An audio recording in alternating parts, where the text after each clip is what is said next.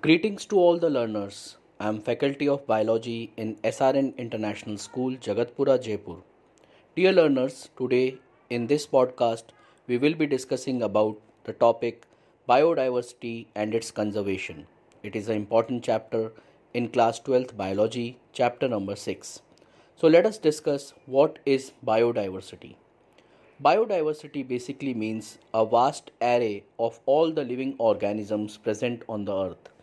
The term biodiversity was used by a sociobiologist Edward Wilson in his publications. So, an important question comes that who gave the term biodiversity? So, the name of the person is Edward Wilson. So, let us discuss the different types of biodiversity which are prevalent on the earth. There are different levels of biodiversity, dear learners. They are genetic diversity, species diversity, and ecological diversity. Various questions have been asked in the competitive examination, also in the board examination regarding these three different type of diversities. So let us discuss in detail about genetic diversity. It is the diversity of genes in a population of a species.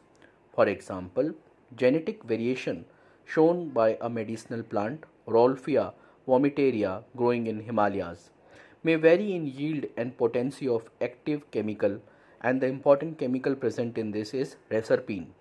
Similarly in India, rice has more than 50,000 varieties and mango has more than 1000 varieties.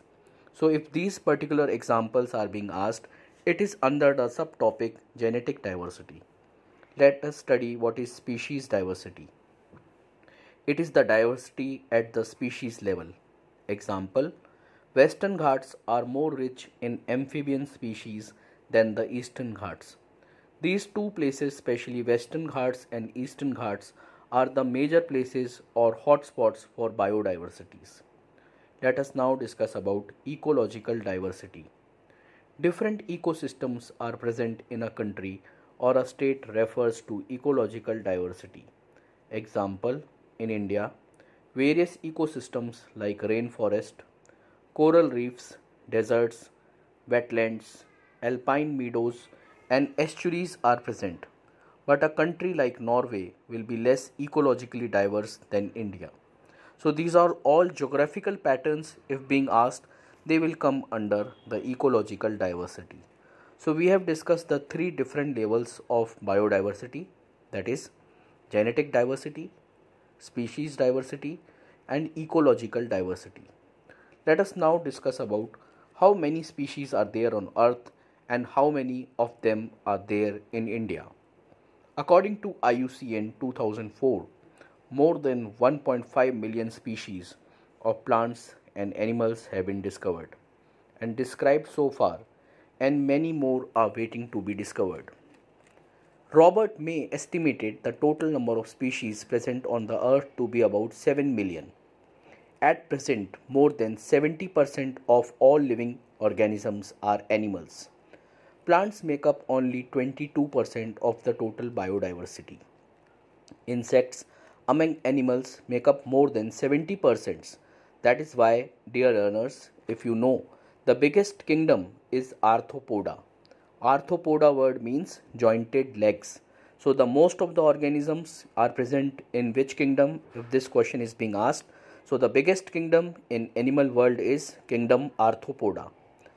Although India has only 2.4% of the world's land, but the species diversity is 8.1, making India one of the 12 mega diverse countries. Around 45,000 species of plants and 90,000 species of animals have been recorded from India. Let us now discuss about the different patterns of biodiversity. Latitudinal gradients. Distribution of plants and animals on earth is uneven. Tropics have more species than temperate and polar areas. Countries such as Colombia near equator have nearly 1400 species of birds and New York has 105 species and Greenland has only 56 species of birds. That clearly tells us that major species or major biodiversity is there in the tropics as compared to the polar areas. India, with most of its land falling in tropical region, is home to about 1200 species of birds. That means the contribution of India towards biodiversity is significant. A tropical region like Ecuador has 10 times more species of vascular plants than temperate regions. The greatest biodiversity on earth is present in Amazon rainforest in South America. More than 40,000 species of plants and 3000 species of fish, 1300 species of birds, 427 species of mammals and 426 species of amphibians are present over there. About 1,25,000 invertebrates are present in this forest. About 2 million insects are yet to be discovered and named. A hypothesis was proposed which justifies the presence of diverse tropics. Speciation is a function of time. Temperate regions faced glaciations in the past, but tropical regions remained undisturbed for millions of years. More times in tropics lead to greater diversity. Seasonal variations in tropics is not present.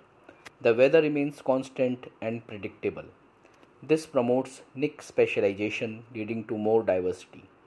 Solar input is more in tropics, therefore, productivity is more and can indirectly lead to greater biodiversity. Dear learners, a very important question is being asked in the board examination regarding why the tropics have major biodiversity.